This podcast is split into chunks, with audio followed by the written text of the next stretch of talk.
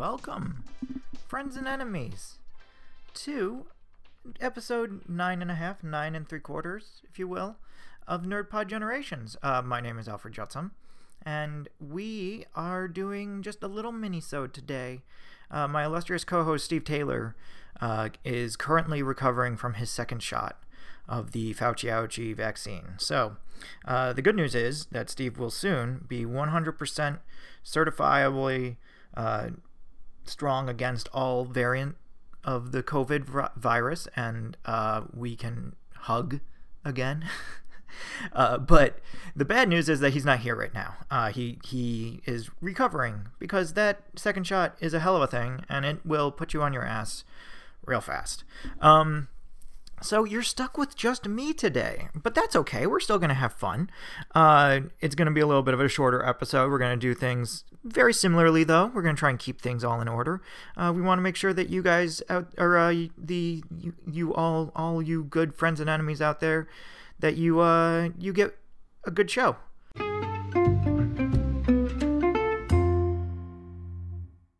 So, uh, what we're going to be talking about today is uh, we're going to be talking a little bit about some movies that uh, I personally love that I don't see people talk about a whole lot uh, outside of very strict film circles or just in general. Uh, from there, we're going to jump off. We're going to play a little game uh, that probably already has a name that any you know everybody has their own name for but i'm calling it align the stars uh, it's kind of a reverse version of the seven or the six degrees of kevin bacon um, and uh, we're gonna we're gonna also talk about some actors we want to see uh, make that jump from character actor to let's get them in something a little bigger that'll get them some more uh, notoriety so First, we're going to talk, though, about where you can find us. Uh, you can find this lovely podcast at uh, Spotify and on Apple Podcasts, uh, as well as on Anchor, and really just about any podcasting place that you so choose. Uh, everybody has their favorite, uh, so I'm sure that we're there, whichever one you're enjoying. Um, if you wanted to, you can also find our podcast on uh, my and Steve's individual websites. Uh, you can find Steve at staylorbooks.com. Uh, there he has his various writings and work and uh, this show. So if you want to check out his portal to the show, there it is. Uh, otherwise, you can also check it out at jutsumstudios.work, and that's where you can find me. Uh, so you can find my uh, photography. I do some action figure stuff, and I'm getting some writing stuff up there. Uh, we're a little behind on some writing stuff right now, but I'm hoping to uh, have it up fairly soon. Um, so yeah, uh, under the Bronx Division tab. There's the show, there's pictures, there's a good boy who guards our comments section. Uh, so yeah, without further ado, let's uh, go and, and see what we can find here in this pile of movies that people have just kind of left behind. So now, I should I should mention these are movies that I personally really enjoy, um, and which are very interesting and unique in their own way. Uh, but they weren't huge hits when they came out, um, with the exception of like one or two of them. Uh, none of these really like blew the doors off the box office. Um, but man, they're good movies, and if you haven't seen them, you should go out and see them. Um, so we're gonna start with a little board game a thon here. We got two board game movies that I think are excellent and um, underrepresented in the world of nerd culture right now. So the first one we got is Clue from 1985. Uh, so this one is a little bit of a walk back, but it's excellent. It's very, very good. Uh, would recommend very highly. Um, so with Clue, it's it has this great cast of uh, character actors, including Tim Curry, Christopher Lloyd, Madeline Kahn, uh, Martin Mull. These these are all people that you might not know by name, but you would definitely know their faces if you saw them. Um, and some of them you hopefully do know, in the case of at least Christopher Lloyd. Um, but if you haven't seen Back to the Future, we got a whole other conversation we need to have.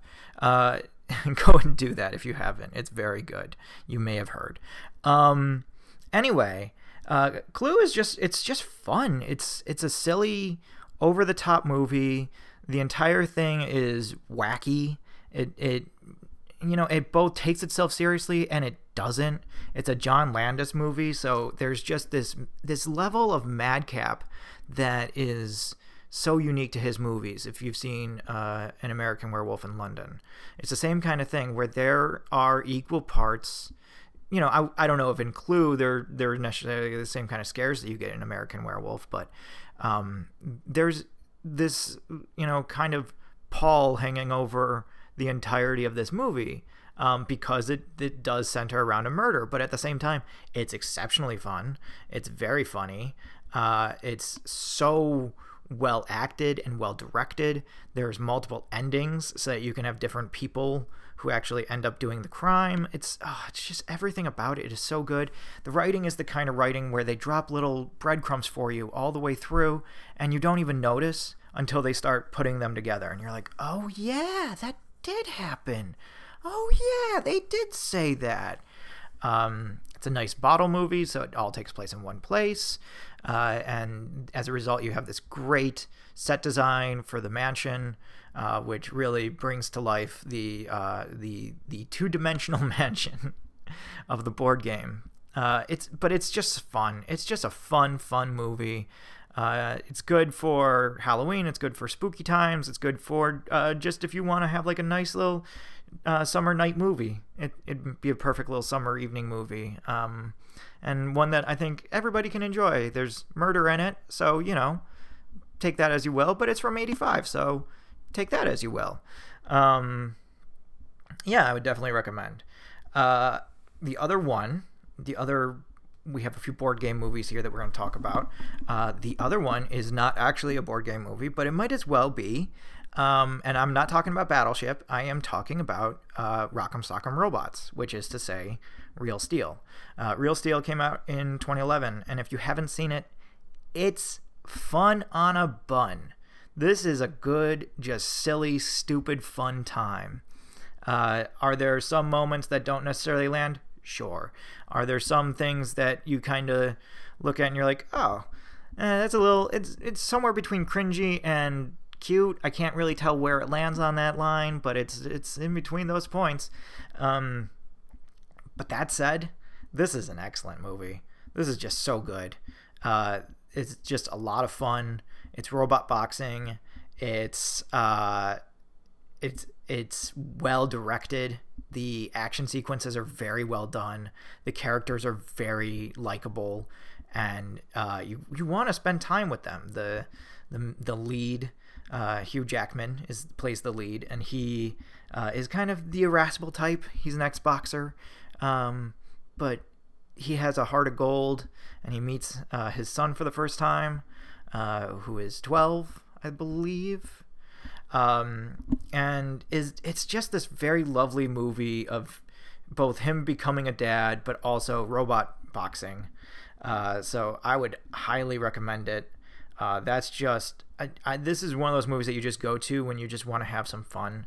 You don't really care about uh, it being, you know, a super serious or super well developed or uh, you know, one of those movies where the script is like a 10 out of 10. The script here is not a 10 out of 10. I'm going to come right out and say that. Um, but, but it is excellent and it is fun.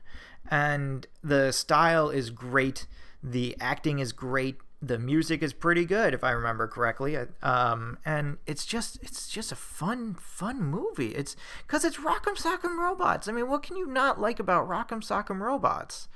It's ridiculous and silly and awesome and great and the the design of the robots is excellent and the animation on them is very good and the way that they're introduced into the world is excellent.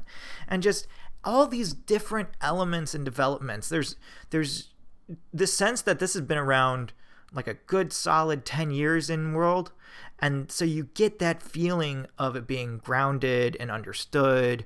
You know they talk about legendary robots from previous fights and all these other things. It's just fun. It's just a good good time. Um, the tech isn't overly crazy. It feels somewhat realistic. It feels grounded in that sense. It doesn't have like this over the top kind of style. You can see a lot of these things happening, and, and kind of the world that they develop and cultivate is one that is very recognizable. So I I love it. It's great. It's very silly, but very good, and would highly recommend. If you haven't seen Real Steel and you just want to have some fun, that is a movie that is good for the entire family. That's a solid family film, um, and it's just fun. It's just a good, silly movie. Um, there is violence, and there's you know some stuff that some parents might be a little turned off by, but I would show this to my kids without a second thought. This is, this is good stuff. I know it's PG thirteen, but it, still, it's I think it's great. Um, so we're gonna pivot from there, from fighting robots, uh, to uh, Fantastic Foxes.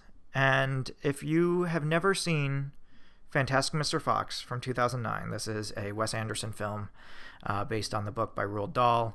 And if you have not seen this movie, do yourself a favor and set some time aside and watch it because it's not long, it's less than an hour and a half, and it is so damn good. This is just so funny. And it's so Wes Anderson. I don't know how many of our listeners have really taken the time to go back and, and you know check out the Wes Anderson catalog. Um, I personally think Wes Anderson falls he falls into that auteur category, which means that he's kind of a, a film nerds guy. So like if you're a nerdy film person, you got to check out Wes Anderson. And if you're not a filmy nerd person, then you're still going to love Fantastic Mr. Fox because it's exceptionally approachable.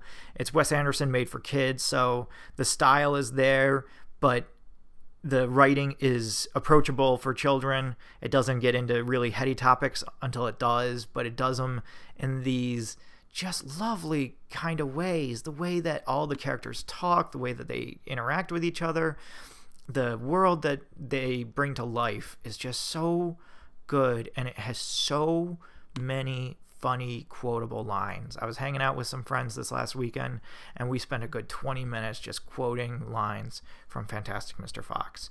It is so good and funny and sharp. The voice cast is great. It's led by George Clooney. Uh, you also got Bill Murray in there. You got Meryl Streep. You got Jason Schwartzman. Uh, you got a bunch of different um, uh, standouts from the Wes Anderson uh, uh, movie train. Um, and you have, uh, if I'm not mistaken, I believe it is Albus Dumbledore himself. I believe it's Michael Gambon plays the villain. Um, so it's just a fun time. It's just so good. Um, and it's it's silly. It's silly fun.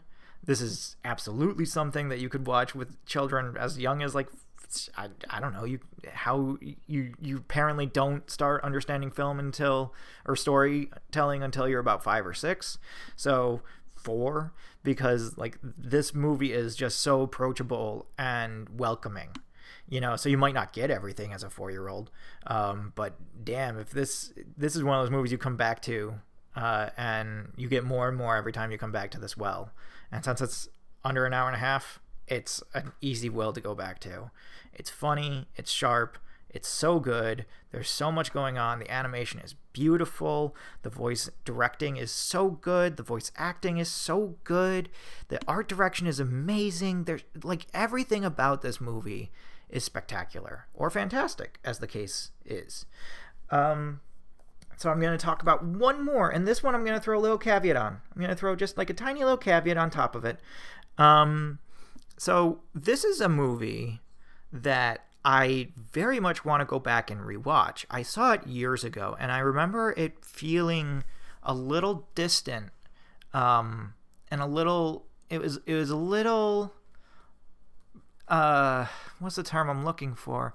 It, it it felt unapproachable in some ways. And this may have been just my mindset when I was watching it or whatever, because again, this was like right after I finished high school.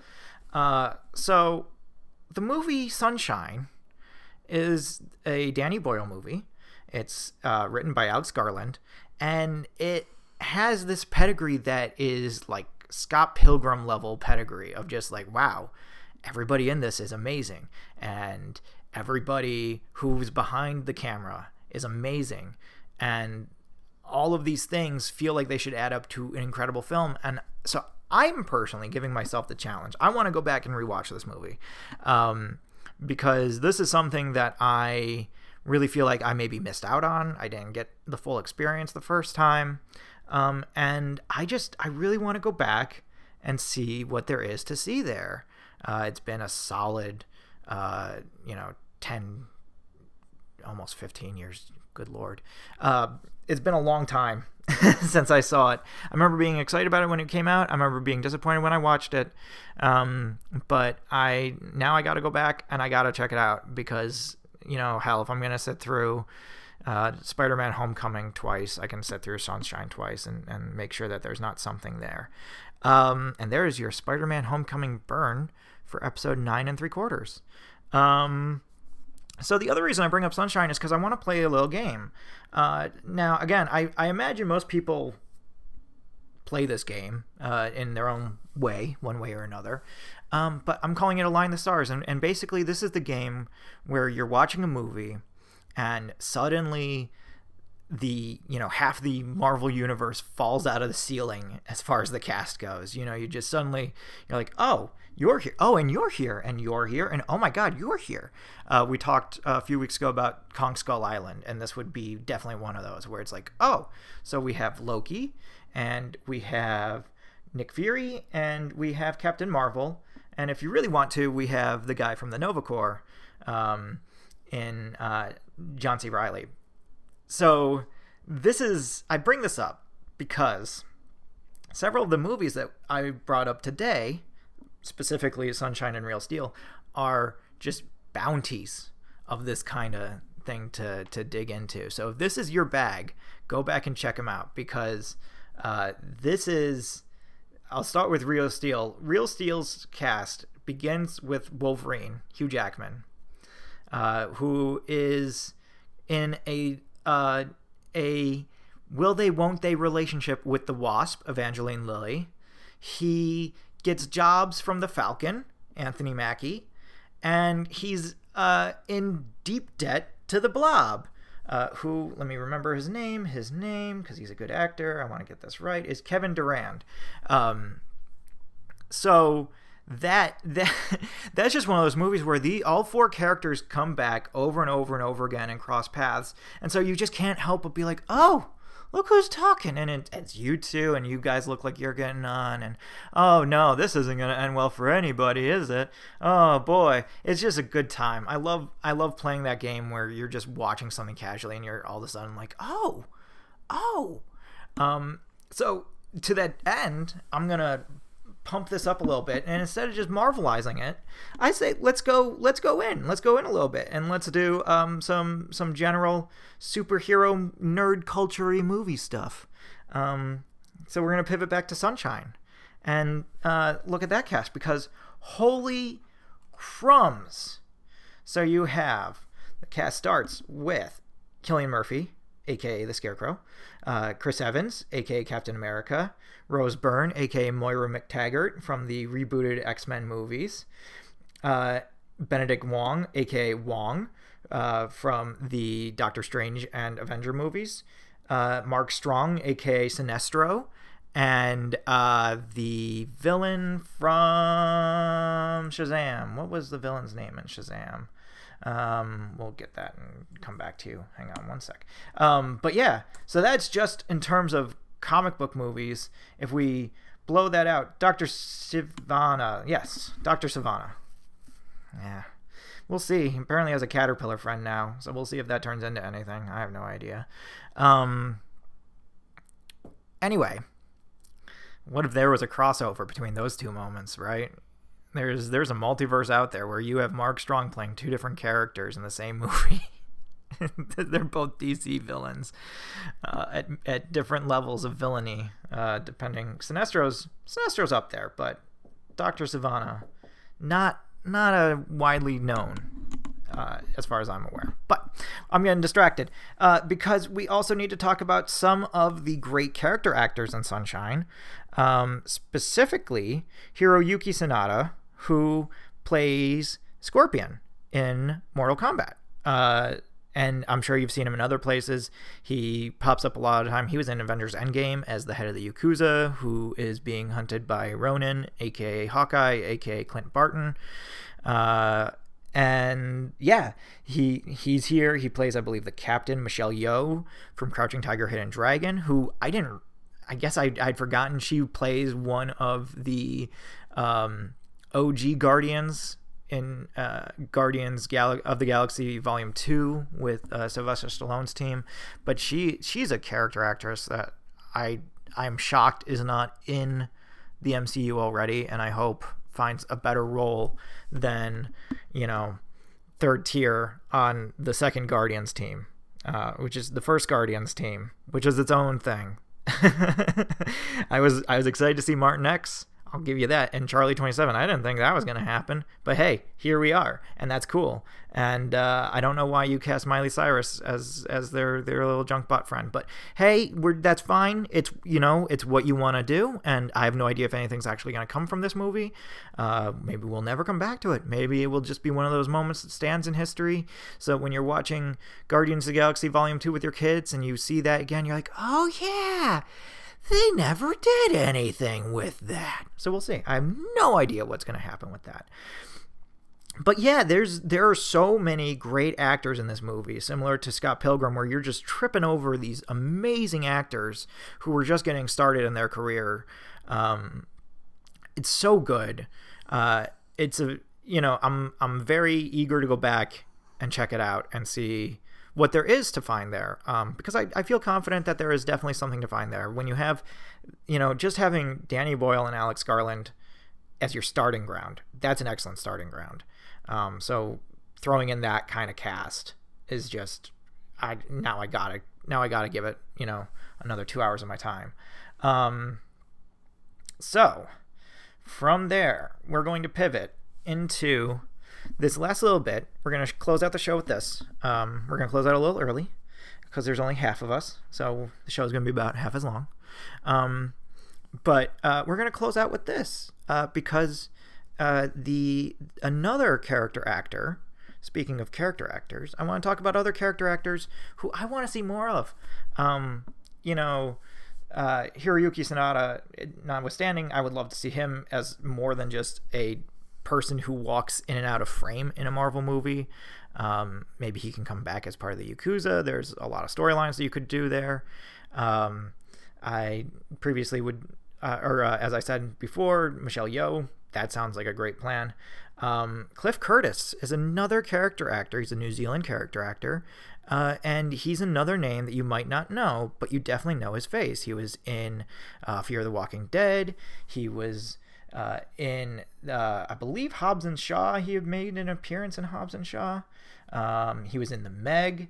He uh, was in the really terrible Last Airbender Avatar movie. He was in Doctor Sleep.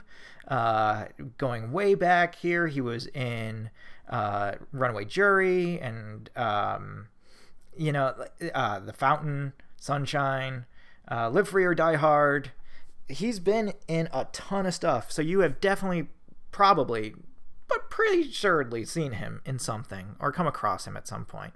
Um, and he is just a stellar character actor. He is so good. Every time I see him in anything, he doesn't always play the same role, but he does bring the same just excellent view and timing and patience to the role.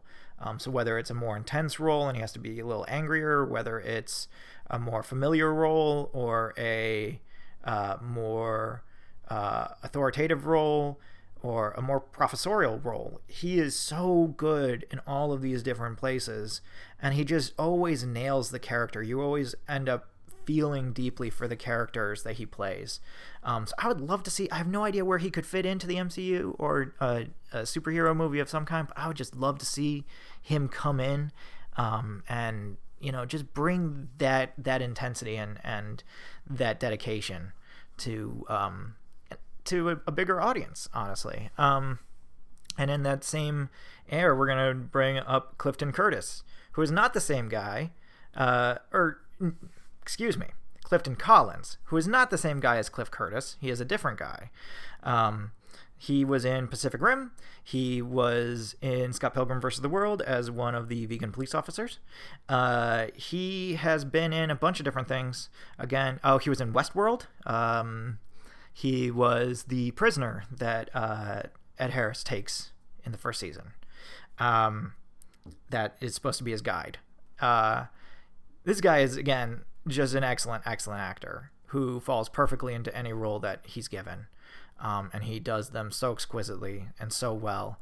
And there's just this joy and friendliness to his characters that is palpable. It's very good.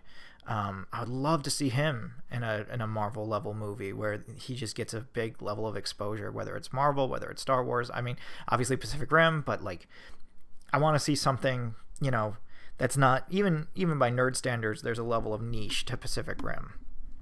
Um, so there's two more that I want to talk about, and for these, I was actually like, oh, you know what? I would love to see them play this role.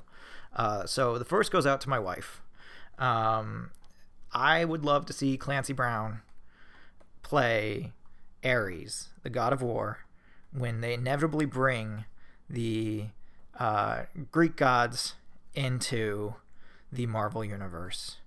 Uh, Ares is a single dad. Ares is Tony Stark's replacement for Thor, because of course he is. Um, if I remember correctly, the idea was that they were getting a twofer when they uh, he Tony is putting together a new Avengers team post Civil War with Carol Danvers. She's going to be the the actual leader of the Avengers, but Tony is kind of like he's at this point he's the head of Shield, so he's got his fingerprints all over everything that's going on. Um, and he's the one that brings up Ares, and I believe the idea was to replace Thor and Wolverine with one guy. Uh, you would have the battle savagery of Wolverine and the godlike power of Thor. Uh, so that's Ares. And I would just love to see Clancy Brown play this role because he's a massive, massive man. Uh, he has the stature, he has the look. Uh, just grow out his hair a little bit and have him, you know, he could easily play a super strong construction worker who has a son at home and no one really thinks anything of until you know Tony Stark comes by and is like, "Hey, uh, we know who you are, and uh, we kind of want your help with some stuff. Do you mind uh, lending us some of your time?" Um, and so so that's one. And then circling back to the Yakuza, I would love. This is a character that I've been just dying to see finally make her way into the, the Marvel universe because she deserves a place. Um, she's a newer character, uh, and she, I won't say she got stiffed in the uh, comics, but she had to abandon her first character pretty quickly, uh, or her first costume, I should say. Um, so that's this is this is this character Echo. So this is Maya Lopez, and Echo is a uh, Native American Hispanic woman who uh, is born deaf, but similar to Taskmaster, can emulate any action she sees instantly. So, she plays the piano. She can carry on a conversation and not have anybody know the difference between her being deaf and not being deaf because she can read lips so well and she can perfectly mimic uh, speech. Um, she also happens to be an incredible hand to hand combatant from watching Bruce Lee movies and the Avengers and their various exploits over the years. Uh, so she kicks a lot of ass. And she is just so fascinating as a character. She joins the Avengers very briefly. She's the original Ronin, which is why I bring up the Yakuza, because when we first meet her in the new Avengers, uh, she is embroiled trying to uh, get through the Yakuza underground uh, to get some information, uh, which ends up being connected back to Secret Invasion. So, once again, just one more line that we can draw back to Secret Invasion if we really wanted to, because everything is building to Secret Invasion right now. It's not. It seems like so. Let's draw one more line and bring Maya Lopez in because she is just so good. She's from the Daredevil camp. Um, I believe she got her start in uh, the Daredevil comics in I want to say 2000 the early 2000s. Um, she's great there. She's this very interesting uh, dynamic character who immediately gets your attention and your respect. Um, so when she graduates to being Ronin, uh, she is she has that full character to her. Uh, that when Ronin's introduced, that's Echo. There is no other Ronin. Um, and it's not until Hawkeye's revived and decides not to take up the mantle of Hawkeye again or Captain America, but to become Ronin, um, that she goes back to being Echo. Um, so it, I want to see this character bloom. I want to see her given a real chance here, uh, and so I'm I'm very curious to see uh, if this could be something that you could introduce. If you know, bringing uh, this idea that they're going to keep Charlie Cox as Daredevil, you could introduce her via him. You could put her into the you know Doctor Strange multiverse. You could put her into the Shang Chi movie. I mean, there's so many places you could stick her um, to to get her launched. But I I really want to see Echo as a character. I think she's massively underutilized and just this really excellent, cool, fun, awesome character. Um, and for anybody who watches Legion, we have a, a young woman who can play her, uh, Amber Midthunder, uh, who plays. Let me make sure I get this right. Um, she is one of the fusing mutants, uh, along with uh, Bill Irwin. Uh, da, da, da, Characters. Uh, ba, ba, ba, ba, Carrie Loudmilk. Loudermilk.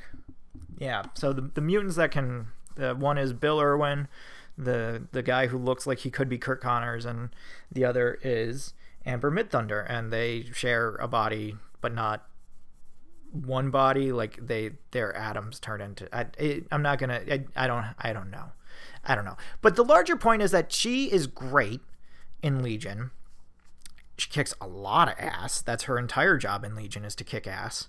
And i think that she would be amazing as echo. I think that would just be so good and such a nice fresh take. And there's not a lot of canon that you have to bring along. There's very limited amounts of anything that you have to commit to. You can grow her as a character organically. Um, that is that is an untapped well as far as i'm concerned. So uh, let's bring echo into the mcu i think that i think it's time for that. Um, we need we need more women in the mcu uh, and echo is perfect for that. Um, so that's where we're to leave off today. Uh, we're gonna we're gonna check out uh, Sunshine in the upcoming weeks. Anybody else who wants to check that out with me, uh, send me your comments. Um, let me know what you think, or why I'm an idiot for not watching it yet, or why I'm an idiot for suggesting that you should watch it and why you hated it. Because really, this is the internet, and those are the only two options. Because what is nuance in the modern world? Um, but yeah, this has been NerdPod Generations. Uh, my name is Alfred Jutsum. Once again, you can find me at jutsumstudios.work uh, under the Bronx Division tab. Uh, my illustrious co host Steve Taylor will be returning next week when we will be talking about uh, either science fiction movies or punting in media. Uh, which is uh, a topic that I am very eager to talk about as a football fan and a nerd. Um, so, and don't worry, we'll describe what a punt is for anybody who has no idea what a football punt is. It's that's fine. We'll we'll we'll give you the rundown on it. Um, so yeah, that that's the show for this week. We love you all very very much, and until next week, have a good night, friends and enemies.